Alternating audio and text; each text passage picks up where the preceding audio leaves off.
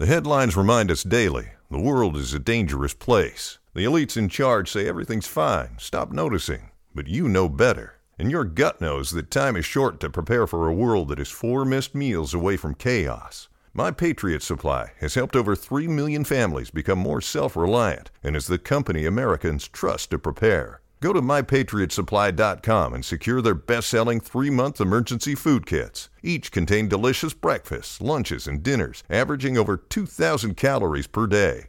Secure at least one food kit for each family member. For a limited time, save $200, plus get free shipping on all their Ready Hour 3-month emergency food kits. You're not ready if it's not Ready Hour foods. My Patriot Supply also has solar power generators, water filtration units, biomass stoves, heirloom seeds, and critical survival gear. Shop MyPatriotSupply.com today. MyPatriotSupply.com.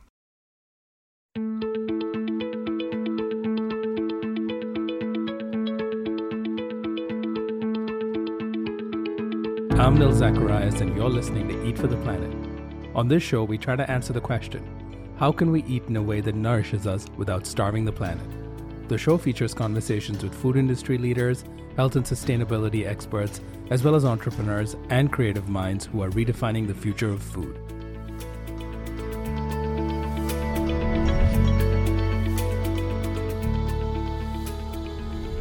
So in today's episode, we're going to dive into the what, the how, and the why of the Eat for the Planet book. And I'm sitting here with Gene Stone, my co-author. Gene, firstly, thank you for joining us on the Eat for the Planet podcast. Oh, thank you for letting me be here. So this book, you know, for me, it was my first published book. I have one other book I've written that will never be published. You never know. I don't think it should be published. Well, then you do know. Well, in your case, this is your 460th book or something. What's the number? I think it's like 700 or something. No, actually, this is, well, I've lost count. It's about 45. 45. Wow. Okay. Yeah. So you've definitely been down this road before. This was my first time, and I must say this is it was a fun experience, as much fun as writing a book and working with a publisher and getting it all from the start line, which was, I think, nearly 2 years ago when we got together, to the finish line, which is now when the book is published. It gave me a new sense of appreciation for the publishing world and the work that you've been doing for many, many years. Appreciation is a good way of, I'll go with that word, because what most people don't realize is that publishing a book isn't just simply writing a book. Publishing a book involves so much more, just from the very beginning, coming up with the right idea, coming up with the best way of writing it. But then there's also the business part of it. It's coming up with the right agent. It's sending the book out. It's going to meetings and dealing with publishers, finding the right publisher, dealing with the editor, dealing with the marketing people. It's kind of an endless process. And the fact is, 2 years later, we're still in the middle of it because we have a long way to go. Yeah. No, I mean, for me, it was, I come from the world of online media where things happen within a matter of minutes, if you want them to happen in a matter of minutes. And I felt like right in the beginning, the first few months were mostly spent me saying, all right, what's happening? And you kept saying, well, that's going to take a few weeks. And starting with the proposal phase when we were thinking of the idea behind the book, and I'd be like, all right, we come up with a proposal, we give it to a publisher, when are we going to hear back from them? Right. And you'd be like, no, this is going to take weeks and weeks and weeks. You know, I just recently moved from New York to Hudson, and one of the things people keep telling me is I have to drop New York time and take up Hudson time because it's a little, you know, it's in the country here. Well, I tell the same thing basically to people about publishing. You have to drop regular time and start thinking about publishing time. Books are not a quick business. Now, I did once write a book in 5 days and had it published a week later. Mm. I like instant books. That was about Bush. And then earlier, 2 years ago, I wrote the book on Trump, Trump Survival Guide. That was also basically a month process. But for the most part, you have to realize that even if, no matter what kind of schedule you want, basically, you're probably going to take at least a year to write a book, and then at least another year for the publisher to take that manuscript and publish it well. Mm-hmm. Yeah, and then, you know, the process after you even feel like you've turned in your manuscript, I wasn't prepared for the time that was going to take from that point till we felt like we had something that was final. And what surprised me was even in the final days, we were still scrambling and making edits when I thought the book was kind of ready 6 months ago. So there's that process that, again, that you learn when you do a book. It's you turn in a manuscript, and that's just part of turning in a book. Then you have to go through copy editing, which can be very rigorous. You have to also go through, well, actually, if you have a good editor, the editor first will go over the book. And we were very lucky at Abrams to have a good editor who helped us with the book. Then there's, as you discovered, all of the galleys we had to go through and making more corrections and then seeing galleys again and then more corrections. That process is much more arduous and more necessary than you might think. It's not like the book is set the moment you turn it in. It's a very organic process that keeps changing, as you also discovered, until the very, very, very, very last minute. Yeah. And you somehow, I mean, I went in thinking we'd have a lot more control over some small things that we didn't. But in the end, I think it's looking back, I think it all was needed. And we needed all those different people involved and their input. And sometimes we may have disagreed on some things, but I'm very proud of what we've put together, everything from the cover to the contents. So let's dive into some of that today. Let's start first with maybe, for the sake of the listener who may hopefully has the book already, but if they don't, they should go get the book. It's available everywhere books are sold. It's called Eat for the Planet, and we are the co-authors of the book. More importantly, when did you start thinking about food and the environment? When did this come up in your mind, and when did you think we needed a book around this? And I can tell why I did, but let's start with you. I became vegan maybe about, I'd say, 12 years ago when I met Rip Esselstyn, and I worked with him on the Engine 2 Diet. And then through Rip, I met Brian Wendell and ended up working on writing the book for Forks Over Knives. Through Brian and Rip, I met Jean Bauer. I wrote Living the Farm Sanctuary Life with Jean. I wrote Mercy for Animals with Nathan Runkle, How Not to Die with Michael Greger. These books, and other books too that I'm proud of and like, but these books were all in the area of a plant-based whole food diet as it relates to health and as it relates to animal protection. But I was noticing that that third pillar of why people adopt a plant-based diet, the environment, there really wasn't a popular book on the subject. And so maybe 5 years ago, I started thinking there really needs to be, and I would like to be involved in the process of creating that book. I hadn't met you yet, but I did talk to a few other people about the potential of becoming my co-author on that.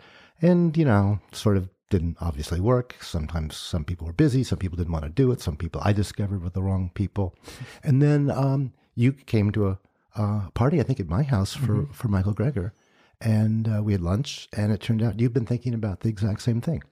I wouldn't say I was thinking of a book necessarily, but I first started changing the way I ate back in 2010. That's nearly 8 years ago now, because I learned about deforestation and the environment, and I sort of became obsessed with this subject matter, and then learned about the health benefits of eating this way, and of course the billions of animals that are killed every year, and spent about 3 years just thinking about the issue, reading about it, and then launched One Green Planet in 2013. But I felt that, even though all these facts and research reports and scientific evidence existed out there, enough people were not making the environmental connection.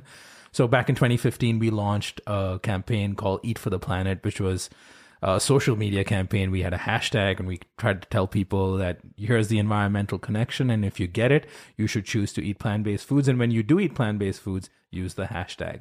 And we assumed, well, more people are going to learn about it, and it'll change everything. A lot more work needed to be done. And I'm surprised, I've been surprised the last few years that so many people out there still don't get the environmental connection. And I really felt that we had been writing so many articles about it, covering the issue on One Green Planet. We also started noticing there's this whole new plant-based food industry rising.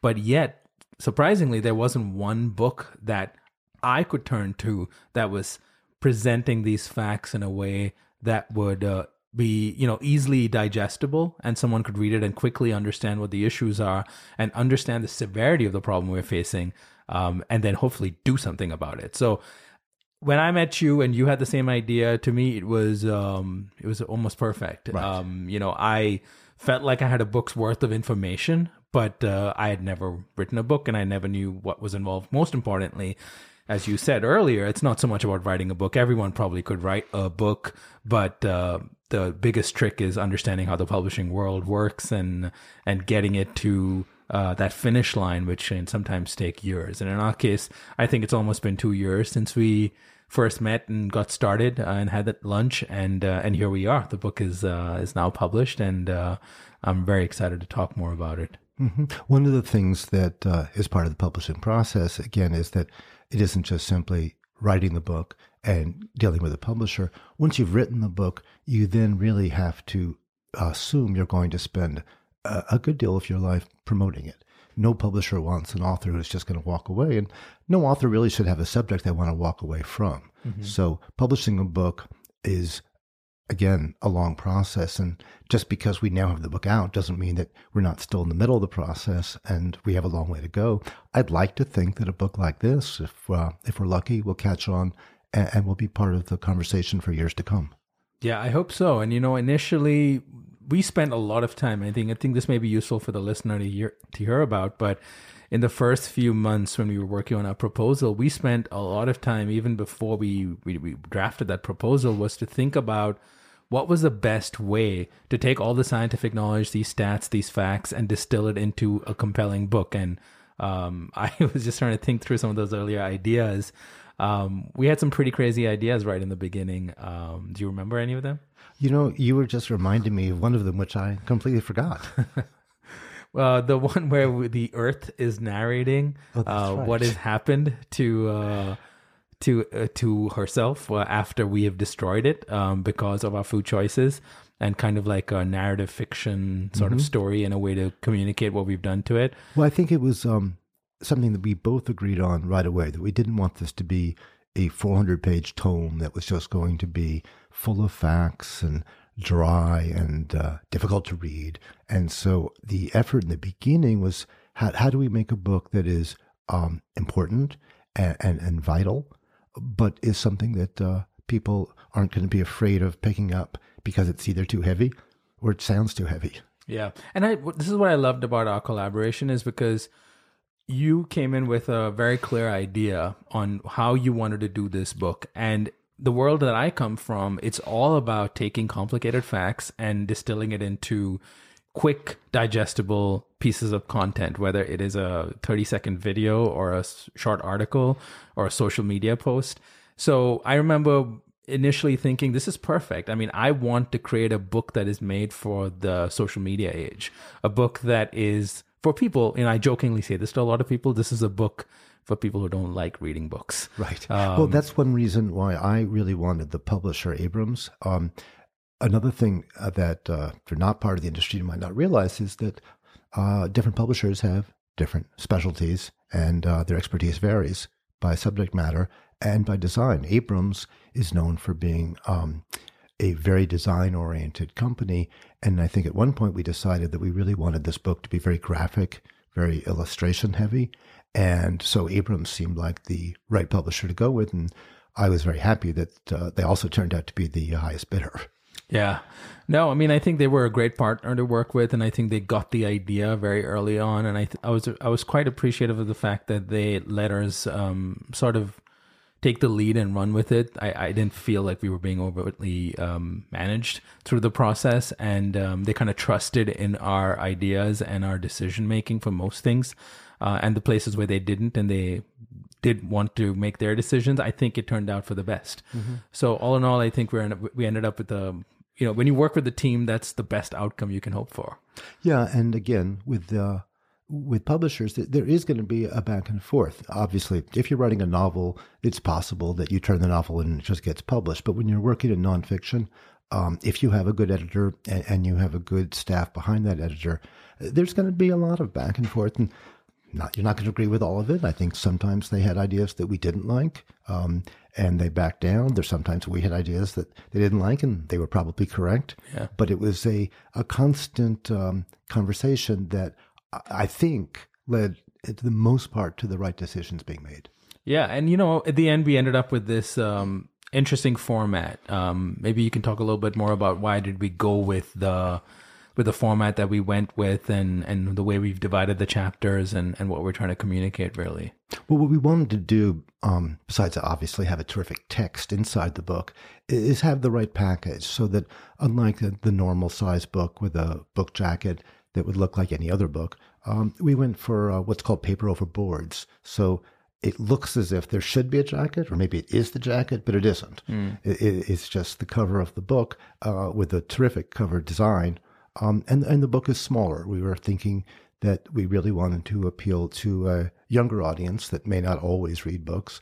And this is a really easy book for them to pick up. It's tablet-sized. Yeah. You know, with luck, they'll pick this up as much as they do pick up their tablet. Yeah. And, you know, I was remember the early meetings, it was very clear that we needed a size of a book that was going to make it easy for people to carry around and pass it along. You know, my goal with this book has always been, we need something that is so packed with all the information you need that someone who reads this book can read it fairly quickly and then would be, you know, would want to pass it on to someone they know because it would wake them up and make them do something. And I think, you know, I use the word weapon, which is probably too harsh of a word for this, but I think I wanted the book to be kind of a call to action. Mm-hmm. I imagine, you know, it being passed around universities, and I hope people do that with this book. And I think we've done everything from the design to the, as you said, the jacket to the size, keeping in mind what is the easiest way to get this important message across. And if you look at the book, what I love about it too, it has this very friendly looking kind of playful character to it. And, you know, the subject matter is anything but funny. Right. So let's talk about the chapters. I mean, we went through 7. We don't need to go into details, but we kind of laid it out into, you know, how do we capture the breadth of the problem we're facing right now? So 7 chapters, each addressing one particular issue. And, you know, here's why I think our collaboration really worked out well is because we were, you know, we had the subject matter in terms of what is the, let's take, for example, the impact of factory farming on deforestation. And we knew what the impact of factory farming is on land use and water. But how do you close out each chapter, making sure that people took away something with it that is going to want them to not just continue reading, but also that underscores the points that we're making when we're laying out problems? And the last thing I wanted was just to spew out all the problems and facts and then kind of leave the person shocked with no clear answer as to what is the benefit, what is the solution, and secondly, what is the benefit of the solution. So the idea to end the chapters the way that we did was actually, I remember you brought it up, saying we needed to come up with doomsday scenarios. Do you remember that? Yes, I do. And we actually tailed them back a little bit because I think when we first wrote them, they were a little too doomsday. So we don't really want to scare people too far away. And then we balance that off with what happens if you do eat for the planet. So first it's what happens if we don't, which is a kind of a frightening scenario. And then what happens if you do, which is a upbeat and I think optimistic scenario. Yeah. And you have to, I think it's crucial when we talk about this issue is to, you know, I'm very aware of the fact that it can get very depressing. If you truly sit and think, you read through, let's just take the first chapter, and you read through the doomsday scenario there, it is frightening stuff. And, you know, yes, we paint a possible scenario, but, you know, you talk to anyone who understands anything about what's happening right now with climate change or with the rate at which we're destroying our forests or the rate at which we are using up our freshwater resources, they will tell you that these are all possibilities. And we paint a picture for the year 2050. And if anyone who's ever heard any episode on this podcast knows I'm always thinking 30 years down the line because I think we either will have a world worth living in then or we're going to be in this terrible place. And I think the book kind of follows that format. And we paint this terrible scenario in 2050 under each chapter. And then we offer a better looking utopian, not even necessarily utopian, but kind of a practical scenario where the world could be if we all change the way we eat right now. Remember at one point, because language is so important, that doomsday scenario had once been called, what happens if we keep eating this way? And then we changed it to the subjunctive, what could happen? Because we really did want to modify the fright factor. Yeah. And I think that's important because we're not trying to scare people. We're not trying to terrify them. We're trying to inform and definitely give them a sense that, yeah, this is an extremely important subject, and even more importantly, the reader can do something about it. Yeah, and most people have asked me, who are very new to the subject matter, who don't necessarily understand, they've asked me, how is it that we even got to this place? And I think that was very important for us to kind of address right in the beginning of the book. And if you read the book, you'll see a trend. We talk about two causes, really. It's the rise in technology and the rise of our population on this planet. And, you know, I think it's important to frame that, because if anyone going into this book thinks this is just a collection of facts that's going to make you more informed, it is. But it also paints a clear story as to how we got here and how we can end up on a better path to a better future. And how we got here is really the Industrial Revolution. And, you know, we went for the first 200,000 years on this planet. Things were largely okay.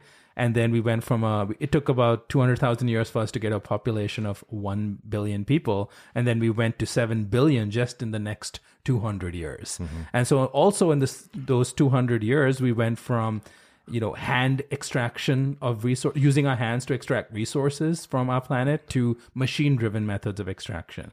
And I think that at the end of the day is what the book talks about, which is, and I've probably said this before, but when you go from using fire and axes to clear out forest to grow crops, and to manage animals or to do some form of agriculture, you go from that to using machines that basically decimate forests. They're forest eliminating machines, essentially.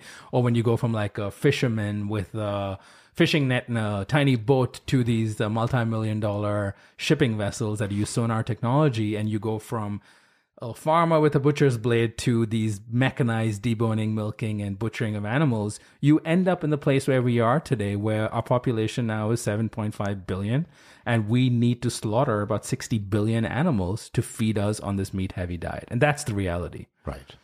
So that's, you know, for me, that was very important to bring up. And because I'm, a lot of people assume technology is the cause of all our problems. I think it is to a certain extent, but we can also use it to be part of the solution. And I think in the past, the work that's been done in this space has been able to put forth all these statistics. But I think what we were trying to go with this book was to draw these connections that were previously never made before. So yes, of course, people know greenhouse gas emissions. They know animal agriculture, or they should know that animal agriculture causes more greenhouse gas emissions than all of transportation. But that's just one part of the problem. And this is a crucial part that I hope people take away from this book, is that, you know, when you use up our fresh water, you're going to lead to water scarcity. And when you have water scarcity, you're going to end up with food scarcity, because you need fresh water to grow food. When you cause air pollution and water pollution, you're going to end up with leading to disease amongst humans. And so does, you know, at the end of the day, food scarcity also causes disease. Mm-hmm. And then when you use up all our land and you make it impossible to grow any crops on that land, again, you're going to end up with food scarcity and disease. And that's the crucial part here, is how does all of this interconnect with each other and cause problems that we don't even necessarily see if we are myopically only focused on, say, greenhouse gas emissions or water pollution. And I think that's, you know, there's this one chart we have, the cause and effect graphic, an infographic that we have in the book that I think captures it at a very high level. But, you know, my hope really is that people who read the book and read the doomsday scenarios and then read the positive scenarios walk away understanding that this is all interconnected. You can solve one problem, but you need to shift the way we eat to solve all of them. I agree with, obviously, everything you've just said, because it's in the book that we just wrote. And for those of you who haven't been enthralled yet into buying the book, the way the chapters are divided are the issues of land. We talk about water, food, energy and emissions, air and water pollution, deforestation, and then species extinction.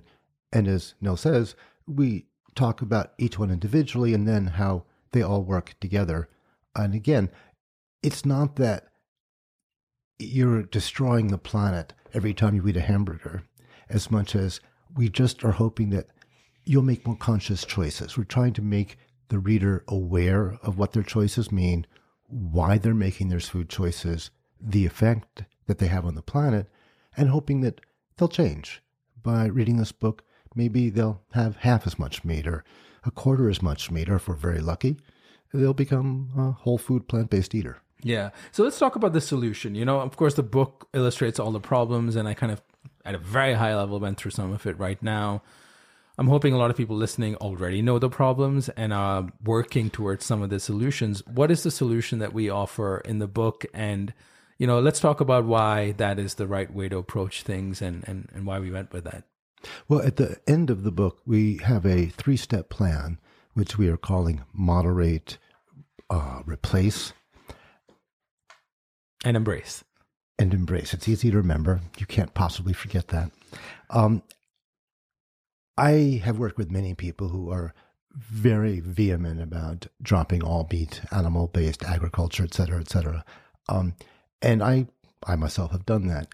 Again, we're not saying you have to do this right away. The first step is to moderate your diet. Think about it. Make these conscious choices. Think about what you're eating. Where does your food come from? What is the price of that food? Not the monetary price, but the price in terms of all the other issues mentioned in the book.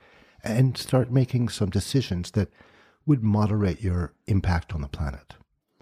Yeah. And, you know, one of the things that we discussed this early on, is that one of the things I always talk about is we need to get away from this tribal thinking around food, where we assume just because someone else eats differently, because they don't know as much as you do, that the only solution is for them to jump to eating the way you do once they've been told certain facts. And I think that's a very simplistic way of looking at the world. And also from a sustainability standpoint, I think it's important that we bring in a rational solution that can be adopted by anyone, no matter where they are in the process. So if you're going from eating meat 3 times a day and you reduce that to once or maybe once a week, you're already making a huge step in a positive direction. Well, I think that's why we made the next step replace, because, again, we're not saying stop eating. Mm-hmm. We don't want people to stop eating. But now that you're thinking about your food choices, you're moderating your selection of animal-based meats and other products, there's an extraordinary number of replacements available. It's not like you have to eat a salad every day, which might have been true in 1980. You were at Expo. Yeah. Tell us a little bit about that. It's a whole new world out there that I don't think enough people appreciate, that there's already so many companies working on solutions and consumers are demanding it. And I think we're seeing early signs. Of course, on this podcast, we've talked a lot about it and we've talked to a lot of those companies already. But we're seeing early signs that there is a conscious shift happening away from products that are meat, dairy, and egg heavy. And there's various reasons for it. Part of it is environmental. Part of it is people are making the connection between food and their own health. And thanks to several of the books that you've co-written, a lot more people are now aware that eating plant-based most of the time, if not all the time, is probably the best thing you can do for your diet. And then most importantly, I think from we live in a capitalistic society, and we live in a world where if the companies that control our food system start to recognize that, firstly, people want something that is more plant-based. Secondly, it requires less resources and can make them the same or possibly more money down the line, then why wouldn't they shift? And I think we're seeing signs of, companies that even would traditionally not have plant-based products are getting into this space. I mean, we have even the meat industry that's now investing in companies like Beyond Meat that are producing solutions that are meat, but made from plants. And the whole paradigm is shifting. And I think we're at that early stage of this whole new industry rising, where you will get people who may never go all plant-based, but won't realize that they've been buying, buying butter that just happens to be dairy-free, or they've been buying a mayo that happens to not have egg in it. I often say this to a lot of people is that you know, while the healthiest way to eat possibly is whole food plant-based, there's no arguing that. And I think most people can agree on that. At least 80%, 90% whole food plant-based, you're going to do great for your health. Now, what do you do with that remaining 10, 20%, right? And some people are still going to eat cheese, and they're going to eat butter, and they're going to eat pasta and pizza. What if you replace them with the plant-based options? And there's products out there now, plenty of them. I mean, you walk through the plant-based or vegan cheese aisle, and I almost don't know which brands to try because there are too many. Right. And a lot of people I know still eat meat, but choose to buy a vegan mayo, or they choose to buy plant-based cheese because, you know, as opposed to meat, I think there's absolutely no reason anyone should want to consume dairy in their diet. Meat, the companies that are producing the plant-based options maybe still haven't perfected their products, but they're going to get there. But dairy, there's absolutely no need for it. And that explains why the plant-based, the sort of the dairy-free milk space has now captured nearly 10% of the overall market. So we're in a very interesting space. It also explains why I was just reading recently that the milk business is threatening to sue over the use of the word milk. You always know that you're doing very well when you start being threatened with lawsuits. The same way the egg industry went after Hampton Creek and threatened to sue them over the use of the word mayonnaise or mayo. Yeah. So you know you're succeeding when the opposition can only think of suing you as an alternative to actually producing products that are good. Yeah, like, and then Unilever eventually launched their own vegan mayo. Yeah, absolutely. And, you know, like Gandhi said, I think famously, that first they laugh at you, then they fight you, then you win. Right. So right. I think we're experiencing that now where... No, there's still some laughter. There is laughter. There's still some fighting left, but, you know, there's so many signs. Maple Leaf Foods, which is Canada's biggest meat processor, literally just bought two of the biggest, recently in the last year, bought two of the biggest... plant-based food companies, Light Life and Field Roast, I believe, or Gardein. Yeah, they all have been. So Gardein has been acquired, Light Life has been acquired, Field Roast has been acquired, and Sweet Earth, Enlightened Foods were acquired by Nestle of all companies. So we are in. So the point I'm trying to make is that we are. This isn't about convincing people to eat the way that maybe you and I eat. If they do that, some people will. Some people will read this book and decide overnight that I get it and I don't want to be part of this system and I'm just going to shift all the way. But you have to recognize most people don't even know what they're eating today. They don't think about what they're eating. They buy food that they're used to buying for the last several years that they've been alive or they've grown up eating. They don't know what's in the nutrition facts label. That's a bigger problem where people are just sort of not as aware. And that's shifting. And I think it's especially shifting amongst young people. I read recently that nearly half of millennials are cutting down on meat. And that's where we're in this world where I think people are ready to talk about a solution where we are shifting our entire food system to one that is dominated by plant-based foods. And if this book does even a little bit, you know, 10% role in convincing more people to try some product that they previously never tried. If you're going to buy cheese, why don't you try a plant-based version and see if you like it? And that's why this third step, embrace, that's really what you're talking about right now, is embrace this move, enjoy it, go out there. People don't realize, I was startled when I discovered how many vegetables and fruits were out there that I didn't even know about. And it's the same thing for grains, it's for legumes. You discover that instead of being limited by your choices, suddenly you're aware of so much more food, so many more healthy options than you ever realized, that you really have an opportunity to embrace a healthier lifestyle and a healthier diet that just tastes really good. This isn't about deprivation. It's really about embracing a new kind of enjoyment of your diet. Yeah, and I think, you know, from a sustainability standpoint, but at the end of the day, the book talks about sustainability. I do want to address any concerns people may have, assuming that we are recommending a shift away from certain products to other products, and whether they too have an environmental toll. And the fact of the matter is, all agriculture has an environmental impact. So, you know, by no means are we saying that there's no impact with your diet. By virtue of you being alive on this planet, you're going to make an impact.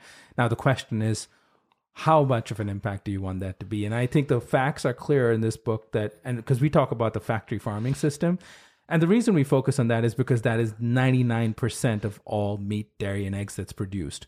So I don't even want to waste time talking about whether grass-fed beef is good or bad, because I don't think it matters. And even if it, because that's such a small portion of the overall meat and dairy that's consumed, that I don't think it's worth time spending on that. Let's focus on the bigger problem. And secondly, if you do want to, we do address that in the book, is that if you do shift to grass-fed or pasture-raised meat, we still don't address all the issues. You may solve some of the issues, whether it is sequestering carbon or managing the soil better, but you still need the land, you still need the water, and you still end up with all these other interconnected problems. But at the end of the day, I'm not trying to say that is better or worse or bad necessarily. If you can afford to make that choice, and as we know, most of those products are more expensive.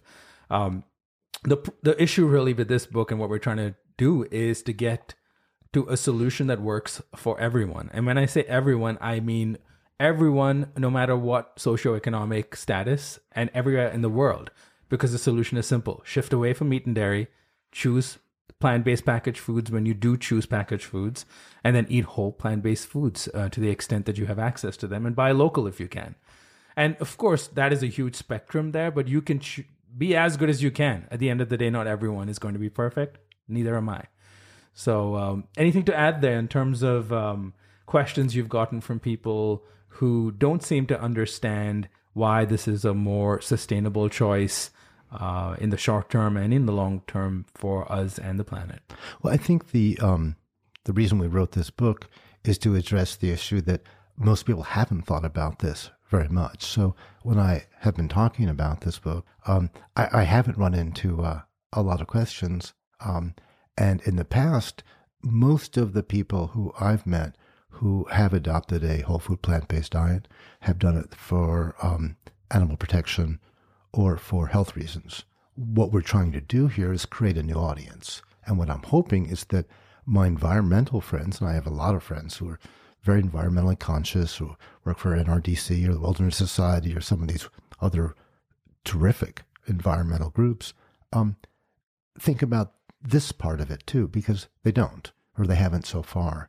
I have noticed, however, that, for instance, my niece, who graduated recently from Brown, she has gone whole food plant-based, and she did it for the environment, and her friends at Brown did it. And that's one of the things that makes me most optimistic about the future is, of course, I think health is extremely important, and certainly animal protection, but we wouldn't have either without the environment. So I'm really hoping what this book does is convince people of everything you've been saying so far. There's a solid relationship between eating standard agricultural meat-based products, animal-based products, and our planet's health. Yeah, and at the end of the day, I think of the health and the environmental issues to be very interconnected, because you can talk about health and be very short-sighted and just talk about individual health. But if you're talking about health of large populations, if anyone's thinking about what our public health challenges are going to be down the line, I kind of briefly rushed through some of the connections. But at the end of the day, when you see that our use of water, our use of land, and our pollution of the air because of our terrible factory farming system, if it takes us to a place where we end up having food shortages, because our population is also growing, and that's another point we illustrate throughout the book, which is we are 7.5 billion people today, but that 30 years down the line, when I keep talking about 2050, we're going to be nearly 10 billion people. And with more and more people in the developing world choosing to eat meat-heavy diets, we're going to end up in a place where we won't be able to feed the planet without basically destroying our life support systems and destroying our oceans and destroying our rainforests. And this is a crucial point, but you may not care about, for whatever reason, there may be someone listening who doesn't care about the oceans or doesn't care about clean rivers and breathing clean air. I don't know why you wouldn't. But if you have kids and if you care about them, or if you have a family and you want to think of what world they will live in 10, 20, 30 years down the line, you've got to start thinking hard about this problem, because it's not about the planet necessarily, to be honest. I think the planet's going to survive no matter what we eat. We are the ones who are going to be in trouble. So the book easily could have been called Eat for Your Future. Yeah. You know, that's why I think a lot of people assume the, you know, an environmental argument is somehow for someone who's a nature lover and who really is a tree hugger who wants to preserve our natural resources. You may be all that. You don't have to be. You could be living in your concrete jungle, very happy about sitting and watching Netflix and getting meals delivered to you. It's totally fine. But that world is threatened. We just don't see it now. Right. And I think that's the problem. We are so caught up in the present that we don't see that impact. And even if you think you're only thinking about your own lifetime, that's fine. But if you do have anyone else you care about that is younger than you, you have to start thinking about what future you're going to leave for them. And more importantly, if you have kids, when your kids are, you know, years from now going to look back and ask you, what were you doing when all of this was happening? What were you eating when the world was, you know, we are pretty much the last generation, I think, that has a chance to change course. And what is beautiful about changing course here is that the solution is so simple. And it is actually so delicious too most of the time, mm-hmm. and increasingly becoming more delicious. So mm-hmm. to me, it's, you know, for us, it's a bit of a no-brainer. We've been on this path for a while, but the question is, how do you get more people on this path without them feeling that they need to make a giant leap from meat eater to vegan overnight? I don't think that's necessary. I think people can start where they need to and go as far as they want to. And I think increasingly with the options that are available in the market today in terms of food, it's going to become easier and easier and to eat predominantly plant-based. Well, that's entirely. Why I'd like to think that you keep talking about 2050, mm-hmm. That in 2050, the standard American diet will no longer be SAD, but it will be much more heavily plant-based. I see that as not just a possibility. I see it as a necessity, and I think it will happen. I'm not an optimistic person, but I just feel that there really isn't a choice, and that slowly people will realize that. And I'm not saying that everyone is going to be, you know, vegan going around talking about their peas and their salads. Part of this is going to be because the replacements for animal-based products, the replacement meats or the replacement cheeses are going to be delicious and affordable and easily accessible, so that the diet of a plant-based whole food person, it will be similar to somebody eating animal products now. They might not even know it. They may not care, but nonetheless, they'll be eating these products and loving them. Yeah. And I think that's why making a change in your diet is sometimes going to end up becoming a what I'm trying to say is people are going to start changing their diet without even realizing that they're consciously doing that. Right. Because they will be trying a lot of these products just because they are good and they taste good, and they in many cases don't have several of the added problems from a health standpoint that most animal products tend to have. So it kind of is a win-win, and I think we end up we'll probably end up in a better place in a few years from now. So I know we kind of bounced around a few places in terms of talking about the book. I'd love to get your sense on what you hope the overall impact is. If you could really, if you could wish for some concrete steps to happen in the next few years as a result of people learning about the issues we talk about in this book, as a result of spending time trying these foods, what do you hope that impact's going to be? Well, as I've said several times, I would love it if everybody was having their plant-based whole food diet. But again, more importantly, it's just I would love to see people making conscious choices, thinking about their food. I don't think most people do think. They don't think about where it comes from. They don't think about what it is. I would love to see that change so that when people eat, they realize this extraordinary gift they're having, this gift of nutrition, this gift of nourishment, this gift of feeling fulfilled. And where does it come from? And why is it on their plate? And what is their relationship to it? Most people, I'm afraid, whether we like it or not, just guzzle down their food. They're on their way to work, or they stop at some fast food place, and food just becomes something they need to do in the meantime to get from point A to point B. And instead, it would just be wonderful if we go back to a time, or we advance to a time where food has meaning, and food connects us to the world. It connects us to other sentient beings. It connects us to the environment, and it connects us to everyone else. So, again, my hope is that somehow this consciousness becomes raised, which sounds a little too hippy-dippy, and I'm sorry I just said that. But I do look forward to people just being more aware, and I'm really, really hoping this book will help.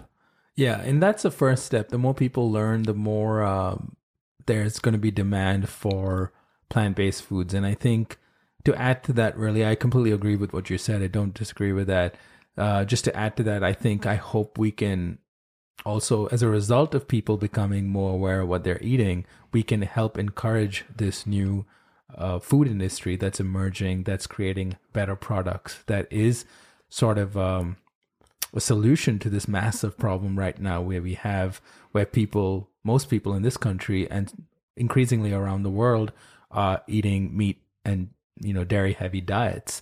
And instead they will choose some of those staples in their diet that were typically as a byproduct or a product of the factory farming industry, will choose a plant-based option instead. And I hope we can encourage more startups and more small entrepreneurs to get into the food industry, to establish better offerings so that we're able to replace literally everything you see in a grocery store. By default, all of it will end up plant-based. And I think it's a result of those two things. One is people becoming more conscious, the industry offering better products at a better price point, and of course, tasting better. We will then eventually change policies. And I think that tends to be slower, but you can't forget about the fact that another reason why meat and dairy and eggs is so cheap today is because it is so heavily subsidized, and we don't need to go into all the reasons why that has happened.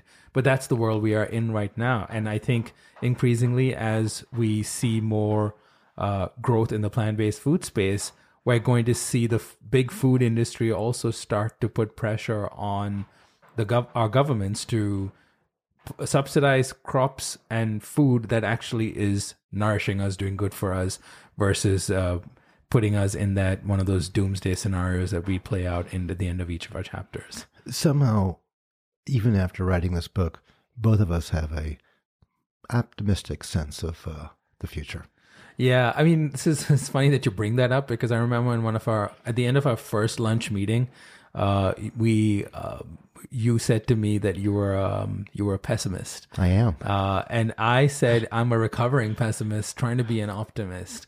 And I think I can't help but be hopeful. At the end of the day, I don't know how this is going to play out. I don't think that we have necessarily the perfect solution, but we have a solution. And I think we are trying. And I think that gives me hope that at least I'm not wasting my time, and we're not wasting our time telling people another reason to go run and hide. There's enough reasons out there in the world right now to ignore the news, to feel helpless, and to feel like there is absolutely we're all doomed. There's no future for us. Right. And there's plenty of reasons for that. And but in some days I may agree with them. But at the same time, there's no point. As long as we're here and we're still breathing and living and able to talk and able to think and write, we ought to at least use those little skills that we have to create something that hopefully gives people some sort of a glimmer of a better future. And I think that's, I think we both went into this kind of being acutely aware that things are pretty bad. and we are facing an existential crisis. But our goal was people walk away from this book feeling that they have the power to do something. And sometimes to show people that they have the power, you have to tell them how dark it is. So there you go. Here's a solution to pessimism. Read this book. Yeah. Then you'll become an optimist also. Yeah. And in this day and age, in the world that we're living in right now, we need optimism. And I think we certainly do. And we need optimism with some practicality. You know, I'm not just saying, hey, everything's going to be perfect. No, we've got to work hard. We've got to create this new industry. And we've got to encourage more people to choose these products, or we're never going to end up in that better place. So let's talk about that better place now. Let's end with something I close all my podcasts with, and I'm excited to finally bring that question up in this conversation, because we've been talking about 2050 as a theme, and I've used that as a theme throughout all my podcasts so far, and I will continue to going forward. What is your vision of our food system in the year 2050? And you kind of touched on it, but I'd like you to kind of sum it up. What do you hope for when it comes to the year 2050? Well, I really do hope that by the time we get to 2050, that the number of people eating a predominantly whole food plant-based diet will increase significantly. Again, they may not know that they're eating a whole food plant-based diet, but they will be doing it because, again, it's affordable, accessible, and delicious. And I really think that it's a strong possibility. So again, not being an optimist, I am optimistic that this may well happen. Yeah, I think I would have done my small part if I made you a little bit more optimistic. A little bit. A little bit. That's enough. You know, I really think that if we get it right, and if more people get on board on this train that has definitely left the station, and I mean by that, I mean the plant-based food industry is rising, and more people are making these choices, we're going to end up with a new food system where we are able to feed our growing population. It could be 10 billion people even.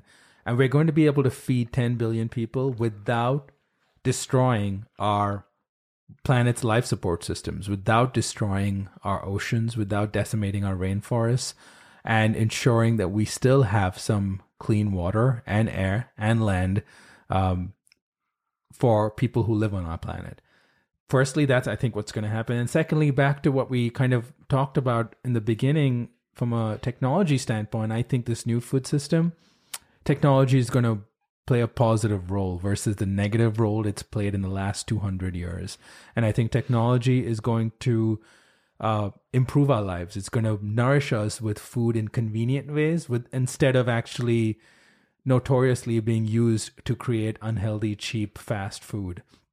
And I think you are right on the fact that people are going to be eating predominantly plant-based, and meat and dairy, as it is going to be redefined, and we'll realize we don't need an animal to produce those end products that we desire. Plant-based leading the way, and of course, if cell-cultured meat reaches the market and is at a reasonable price point, I think that'll play a huge role as well. And we're going to, the net result is going to be this is my utopian vision now. We're going to have a healthy population of people that are living in balance with the environment around them, which is definitely not happened in the last 200 years. No, it hasn't. But you are talking like a true optimist. So, if anything, I hope people pick up this book, and if they feel like they already know all of this, or feel like they already believe in all of this, buy it for a friend. Pass it along. And please, if you have any questions, both Nil and I are online. You can reach us on the web. You can reach us all kinds of ways. Both of us would be happy to engage in discussions. It's a very important topic to us, and really hope it becomes important to you. Yeah, thank you, Gene. And I think, thank you for making this even possible, for getting together and collaborating on this process. It's been a true pleasure to work with you. It's been a lot of fun. And vice versa. And, I'm excited that we're able to join forces and use our collective, individual skills and combine them to put out something that I think we both are pretty proud of. And I hope we'll, years from now, looking back, we'll have made a significant difference in people's lives. Ditto.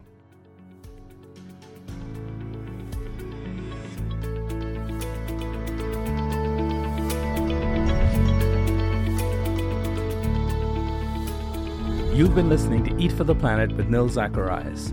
If you enjoyed this conversation and would like to show your support, please subscribe to the show and leave a review on Apple Podcasts. To learn more about how Eat for the Planet can help your brand or organization develop the right strategy, implement scalable operations, and grow responsibly, visit EFTP.co. That's EFTP.co. Let's rise up to the challenge of transforming our food system. Thank you for listening.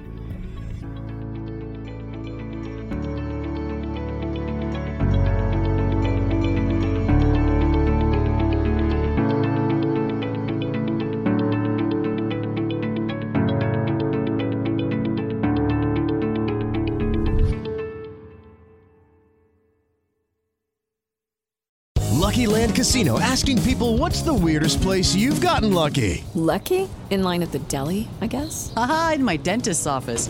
More than once, actually. Do I have to say? Yes, you do. In the car, before my kids' PTA meeting. Really? Yes. Excuse me, what's the weirdest place you've gotten lucky? I never win and tell. Well, there you have it. You can get lucky anywhere, playing at luckerlandslots.com. Play for free right now. Are you feeling lucky? No purchase necessary. Void where prohibited by law. 18+. Terms and conditions apply. See website for details.